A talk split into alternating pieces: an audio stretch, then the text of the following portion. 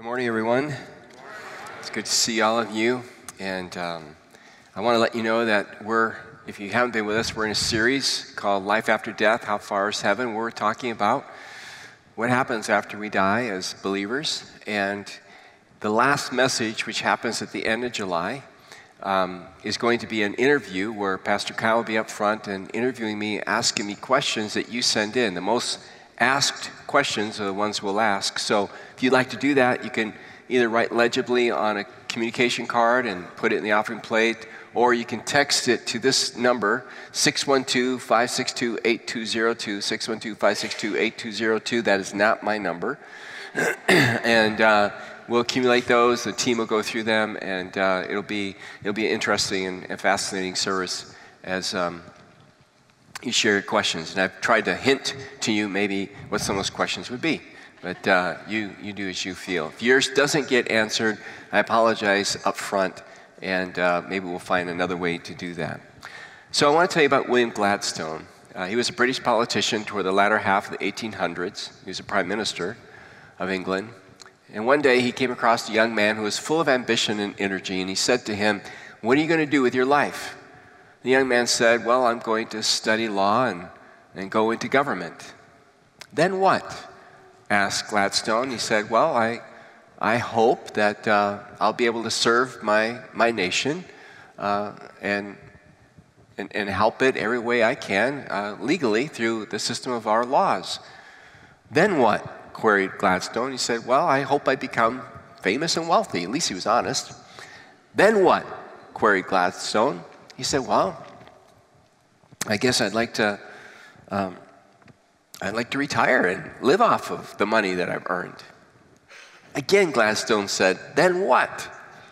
And by now you can imagine he got a little befuddled with that question because it pointed to something that we don't like to talk about. He said, Well, then I guess I'll die. then what? asked Gladstone. And this time there was total silence. And then Gladstone looked at him and said, Young man, it might be a really good idea for you to go back and think through what life is all about. I think that question, then what, is a really good question. And I think it's a question that, you know, as I see some of our students here, that's a great, that's a great time to start asking that question. Because it gets really harder the older you get to course correct. But if you start asking that question early on, then it really helps you establish your life. But periodically, we do need to ask ourselves, then what? Then what? And so that's what we've been doing with, with death. Then what? What happens after we die? And last weekend, we looked at the fact that Jesus said to a criminal who had a conversion on the cross hanging next to Jesus, Jesus said to him, Today you'll be with me in paradise. And we looked at that word paradise, and we said it's an intermediary state, it's a temporary place that we go after we die. And the word literally means garden. If you missed any of the messages, you can go online and, and catch up, by the way. And um, whether it's the Garden of Eden or like the Garden of Eden, we don't know, but we're very conscious there. We're very alert there. We may have a temporary body there. We may have a soul with bodily characteristics because that's what it sounds like when you read uh, about paradise. But that begs another question then what? Then what? Because it's a temporary state. What happens next? And what happens next is the resurrection the resurrection of our bodies, just like Jesus had a resurrected body. In fact, as way far back as Daniel in chapter 12, verse 2, we read about a coming resurrection. It says, Multitudes who sleep in the dust of the earth will awake, some to everlasting life, others to shame and everlasting contempt. Those who are wise will shine like the brightness of the heavens, and those who lead many to righteousness like the stars forever and ever. Later on in John 5, Jesus talks about the same thing. Paul talks about it in 1 Thessalonians 4. The Bible makes it really clear that eventually we're going to have resurrected bodies. So let's talk a little bit about that. And I want you to turn open to 1 Corinthians 15, or if you use an electronic version, uh, turn on to 1 Corinthians 15. Those of you joining us online, it's great to have you along as well. 1 Corinthians chapter 15. The first part of 1 Corinthians 15, Paul establishes the resurrection of Christ and his resurrected body. Then he starts talking about our resurrected body as well. And it's really important for us to think about the future and about heaven because it informs how we live today. We're not meant to go through this life with our head down. That's just a depressing way to live life. Always thinking about now and my problems and the world and the news and finances and relationship issues and on and on. That just drags you down, doesn't it? It's like a vortex, just sucks you in and destroys your life. We're, we're to keep our eyes, yes, focused on what's going down here, but interpreting what's happening here in light of our hope in Christ, seated in the heavenly places. So, with that in mind, let's jump into 1 Corinthians 15, and I want to start at verse uh, 35. Paul says, But someone will ask, How are the dead raised? With what kind of body will they come? How foolish. What you sow does not come to life unless it dies. Now, Paul's not saying it's foolish to ask about the resurrection of our bodies. He's not saying it's foolish to wonder what it's going to be like. What he's dealing with are some skeptics in Corinth, which is Greek, who are under the influence of Greek thought, which saw the body as a bad thing. And that our whole goal in life is to get separated from the body and never have a body again. And Paul says that's not what the Bible teaches. The body teaches that the, bo- that the body and the soul belong together. That's why paradise is a temporary state.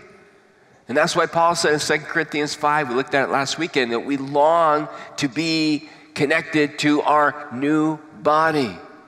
And so that's what he's talking about here. Let's keep reading. Verse 37. He says, When you sow, you do not plant the body that will be, but just a seed, perhaps of wheat or of something else. But God gives it a body as He has determined. And to each kind of seed, He gives its own body. Not all flesh is the same. People have one kind of flesh, animals have another, birds another, and fish still another. So rather than me trying to explain those words, I can illustrate it for you. And it makes so much sense what Paul is trying to say. So I have these sunflowers up here, and uh, aren't they pretty? Okay? I want you to imagine for a moment, this is really what Paul is saying, that these flowers represent your resurrected body. Pretty impressive, huh?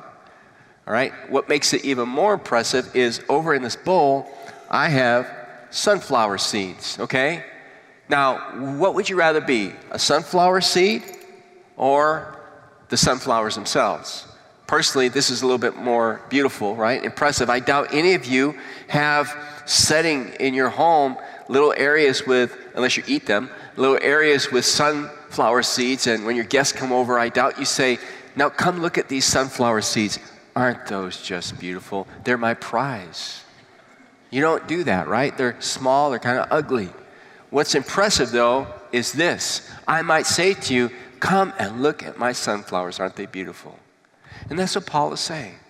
He's saying, you know what? Our bodies are like these seeds that we have right now. We can't get this, we can't get the resurrected body until these are put away. Because what happens is when the seed is planted into the dirt, it dies, it opens up, and this is what comes out. So, Paul, in essence, is saying, We've got to die. We've got to get rid of this body, so to speak, so we can get this body, our resurrection body, which He has in store for us. It's so much for us to look forward to. And that's why, that's why for a believer, death is not the end, death is a beginning. It is the start of a new life for each of us. So if you have a loved one who has passed away, their life's not over. Sure, we celebrate what their life was, but we look forward to what their life is going to be and that resurrected body and our resurrected body as well. So let's go back to the passage of Scripture and let's keep reading here. I'll start at verse 40. It says, There are also heavenly bodies and there are earthly bodies. But the splendor of the heavenly bodies is one kind, and the splendor of the earthly bodies is another. The sun has one kind of splendor, the moon another, and the stars another, and star differs from star in splendor. So will it be with the resurrection of the dead. The body that is sown is perishable, it is raised imperishable. It is sown in dishonor, it is raised in glory. It is sown in weakness, it is raised in power. It is sown a natural body, it is raised a spiritual body. If there is a natural body, there's also a spiritual body. N.T. Wright, the New Testament theologian, says that we die with a corrupted physicality we are raised in our resurrected body with an incorruptible physicality. In other words, we die with our bodies And when we have our resurrect, when we receive our resurrected body, it is a body that can no longer be corrupted. All right? It cannot die again. And he says it's a spiritual body. What he means by that is not that we become ghosts. Remember, Jesus appeared in his resurrected body, and the disciples thought he was a ghost, and he said, Touch me, I, you know, I'm, I'm real. This is real skin, real muscle, real bone. And he says to them, You know, give me something to eat so I can show you. Ghosts don't eat. I'm the real deal. Spiritual body means that it means that we are completed spiritually, that, that God's Spirit completes us in our soul and our bodies and, and in essence brings us together. And I think you'll understand it more when we look at these next verses. So come down to verse 48. He says, As was the earthly man, so are those who are of the earth. And as is the heavenly man, so also are those who are of heaven. So here's the bad news, okay? And the bad news is we're all made of mud. Isn't that glamorous? Isn't it funny? I don't, I don't know if guys do this, but don't you, don't you ladies like do facials? Don't you put mud on your face? I guess that's kind of a thing you're trying to get back to Anyway, I better keep moving on. I'll be in trouble with this, all right? so we're made out of mud. God formed us out of dust of the ground. He breathed into us what? The breath of life. But in our resurrected body, it's not made out of mud. It's a heavenly body. It's designed by God, and He gives it to us. Makes me think of what Jesus said in John 14 I'm going away to prepare a place for you. I'm getting ready something for you that, in a sense, is unearthly that I'm going to give to you. Now come back to verse 49. And just as we have borne the image of the earthly man, think of the body, Adam and Eve, so also we bear the image of the heavenly man. Well, who's the heavenly man? What's he talking about?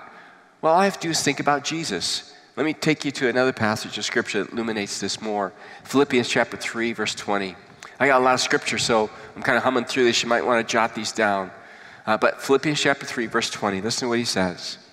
It says, But our citizenship is in heaven we eagerly await a Savior from there, the Lord Jesus Christ, who, by the power that enables him to bring everything under his control, will transform our lowly bodies. Think about those seeds, so that they will be like his glorious body. Think about the sunflowers.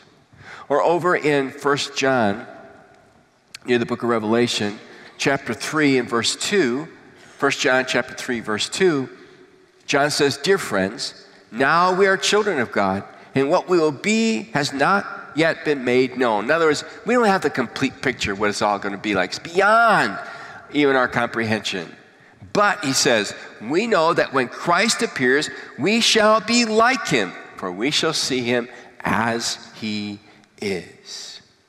And Jesus left in resurrected form, and he's coming back with a resurrection body. So if I want to know what my resurrection body is going to be like, then all I really need to do is I need to think about Jesus' resurrected body, because mine will be patterned after that. So, what was the resurrected body of Christ like? Well, there are several different passages of Scripture that describe his resurrected body, and so we're going to take a look at those. While I was doing my research and studying the message, I came across an author. I've read him before. His name is Robert Morgan. He's a pastor and author. He wrote a book called Red Sea Rules, which I think a couple years ago I recommended we read. And uh, he wrote a little article called uh, Seven Fantastic Facts About the Resurrected Body. So I'm going to borrow his seven and kind of add some uh, commentary uh, to them as well. So let's read the first one together. We'll leave it up long enough if you want to jot them down. Let's read aloud our resurrected bodies will be incapable of dying. Our resurrected bodies will be incapable of dying. So, back in 1 Corinthians 15, verse 50, Paul says, I declare to you, brothers and sisters, that flesh and blood cannot inherit the kingdom of God, nor does the perishable, that's this body right now, inherit the imperishable, my resurrected body. Listen, I tell you a mystery. We will not all sleep but we will all be changed in a flash, in a twinkling of an eye, at the last trumpet. For the trumpet will sound, the dead will be raised imperishable, and we will be changed. For the perishable must clothe itself with the imperishable, and the mortal with immortality. When the perishable has been clothed with the imperishable, and the mortal with immortality, then the saying that is written will come true Death has been swallowed up in victory. Where, O death, is your victory? Where, O death, is your sting? So when Jesus took on human flesh, he was born in Bethlehem and then lived his life out on earth for 33 years, perhaps. We're not exactly sure 31, 32, 33 years. His body was vulnerable to death. He took on a human body. But in his resurrection, his resurrected body is no longer vulnerable to death. The same thing is true with you and me. Our bodies, your body and mine, is vulnerable to death, which is always interesting when you're younger, right? I remember this. Maybe you students feel this way. When I was young, I, I didn't think much about death. I felt invulnerable to death. Old people die. And then my friends started to die. Some by suicide, some by drinking and, and driving and getting killed. And suddenly I realized death is a real thing, not just for old people, it affects all of us. And the, Bible, and the Bible tells us that, you know, that's why we need to live our life according to God's will. And that's why, you know, suicide is never a way out. If we really believe that God has hope for us, that God loves us, that God's there with us, then it gives us a reason to live and a reason to, to know there is, there is a future. But my point is that someday you're going to receive a body and that won't be an issue anymore. Look what it says in Romans chapter 8.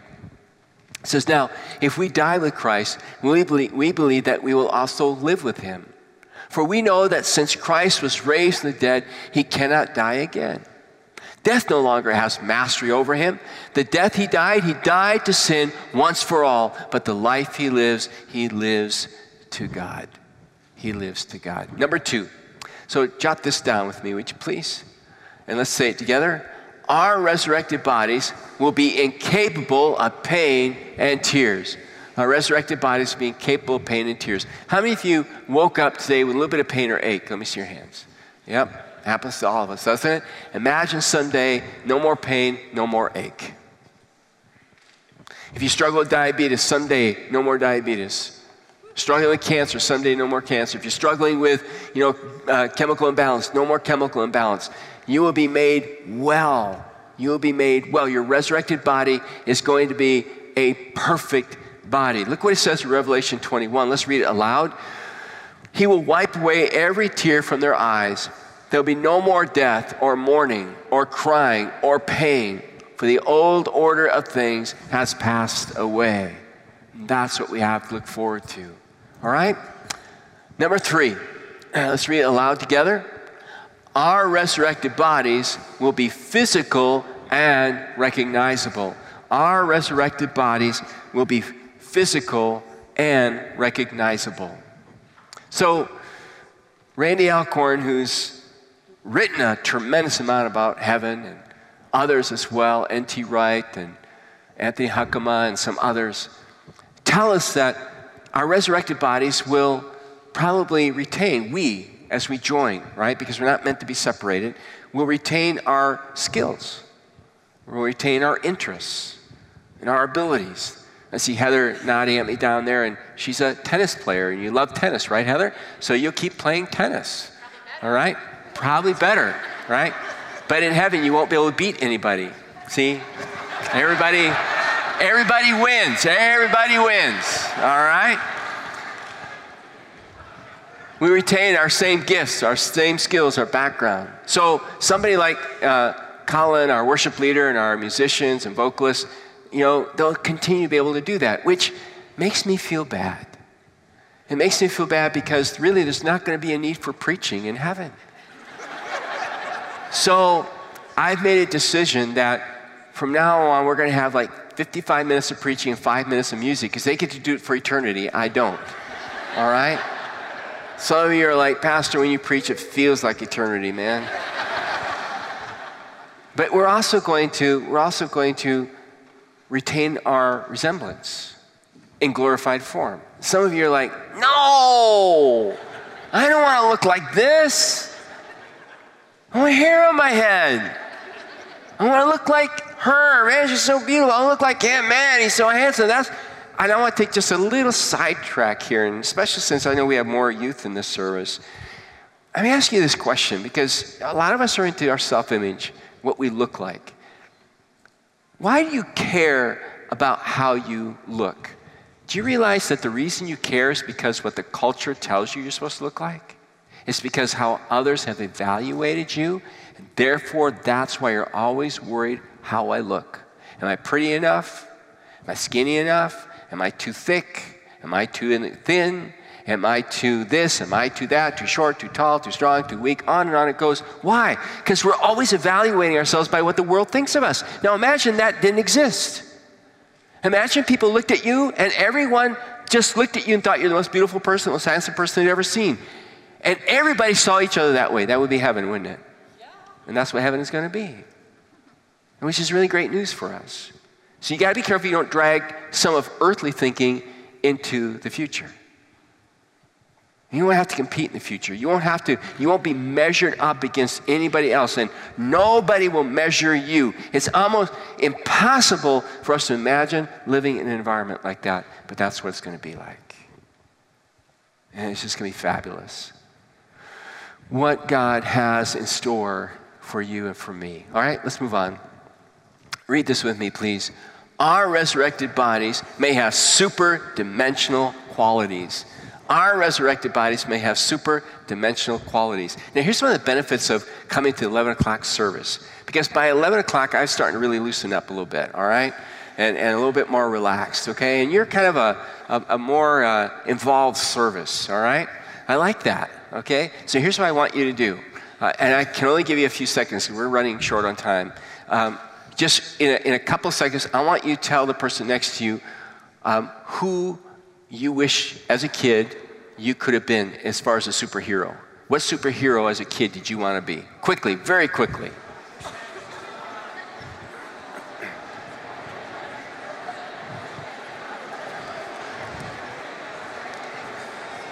All right, that's enough. Okay? Got to get you back, okay? When I was a kid, when I was a kid, I wanted to be Superman. All right?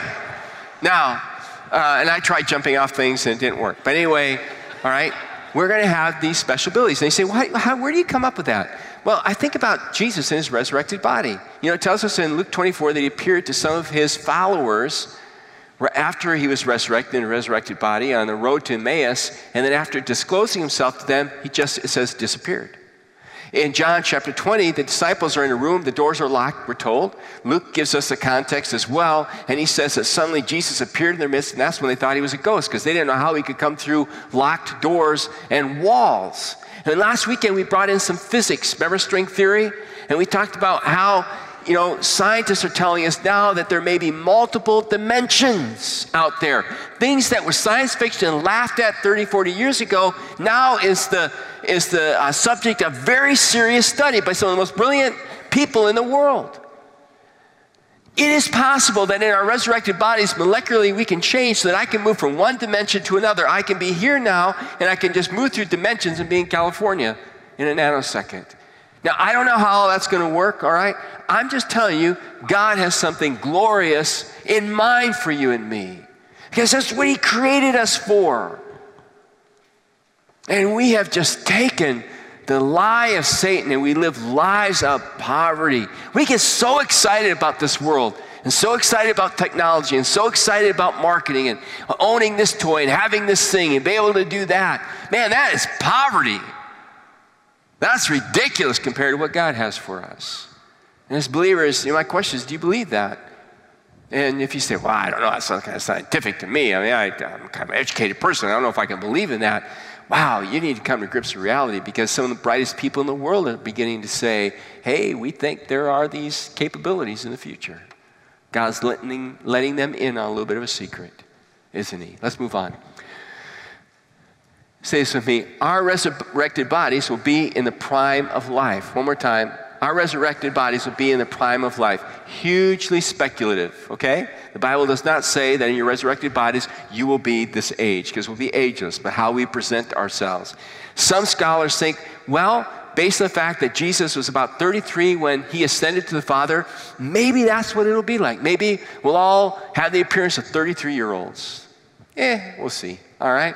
Not a big deal, something to think about, which begs the question how about children when they go to heaven? Someone might want to write that question up. Anyway, uh, let's move on. Number six. With me, please. Our racial and gender identities will probably continue into heaven. I love this one. I love this one. Now, all of us use our imagination and all of us think about heaven at some point. But what we don't understand is how subconsciously we think about heaven. When you think about heaven, what color do you see? See? What color do we see? We tend to see our own color or what is the dominant idea in the culture of the right color. I'm going to blow us away right now. You ready? Revelation 7 9. I want everybody to read this with me, please. After this I looked, and there before me was a great multitude that no one could count from every nation, tribe, people, and language standing before the throne and before the Lamb. You know what that verse makes clear? And also Revelation chapter 5, verse 9? That every color is going to be represented. There won't be ghettos of color in heaven, but every color will be represented because God created every color. Satan tries to use that to divide us when in reality, it is the beauty that God created. So there can never be room for racism or bigotry amongst the followers of Jesus Christ because that we are going to be together in heaven. Therefore, shouldn't we start now and try our best now? And not only that, every language is going to be spoken in heaven. Won't that be awesome? And what's going to be really great is we'll be able to understand each other in our language, praising and worshiping God. Finally, I'll be able to get my, my Spanish accent right. I'll be able to understand, speak Portuguese or Tamil or Swahili or Tagalog or German or whatever it is. We'll be able to understand because this is who God made us to be. And from what I understand the scriptures, we will retain our gender. Now, as soon as I say that, someone's thinking to themselves, but didn't Jesus say we'll be like the angels? That's when he was answering the question about will there be marriage in heaven. He said, no, in that sense, we will be like the angels. Meaning there will, be not, there will not be marriage. But he doesn't say it means you won't be male or female, genderless. Jesus was resurrected in a male gender, resurrected body. And so I believe we will retain that as well as we were created by God. As we receive our body again. It's going to be exciting as we look forward to the future, isn't it? And what God has for us. Some of you are like, are, are you guys with me? Anybody excited about that?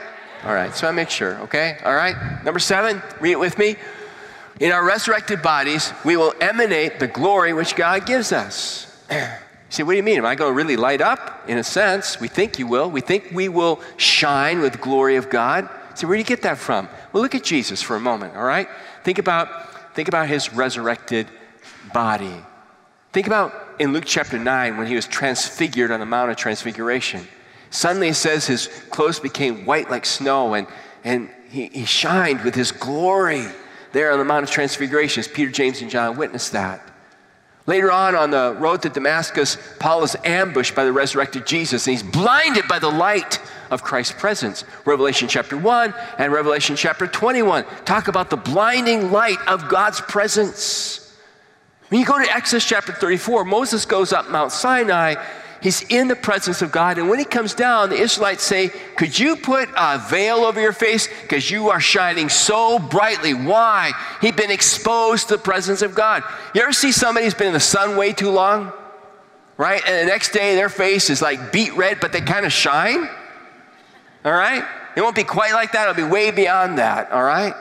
And they told Moses, Wear the veil. And he put the veil on. Eventually, his shine faded. Yours and mine will never fade because you have our resurrected bodies. But not only that, think about the Mount of Transfiguration. Who's there with Jesus? All right, Moses and Elijah.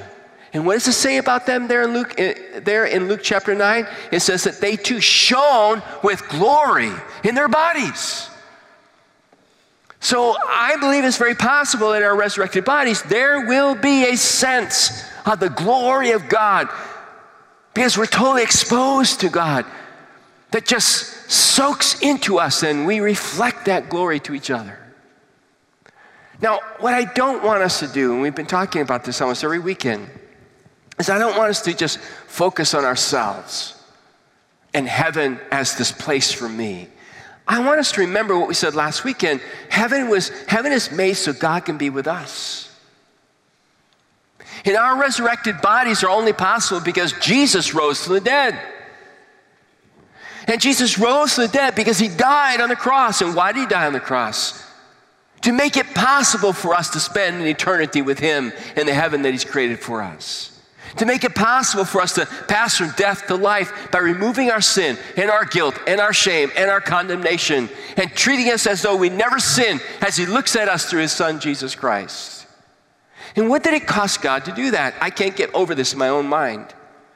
God who created space and space cannot contain him. Christ the creator, Hebrews tells us, Hebrews chapter 1 who fills out space and space cannot contain him, contained himself in bodily form, knowing that when he did, he would go through death, he would receive a resurrected body, and for all eternity, he would stay in that resurrected body, all for one reason because he wants to be close to you and me. Because he wants to be close to you and me. Now, if you think it's a myth and it's a fable, that's one thing. If you believe it's true, and it ought to really humble us and create a spirit of thanksgiving and anticipation for us. And if you think it's a myth, then I don't know how you resolve why you're here and what the purpose is in life. When so much, even outside of the scripture, points to God. Points to God. Folks, it's, it's by no accident we're here.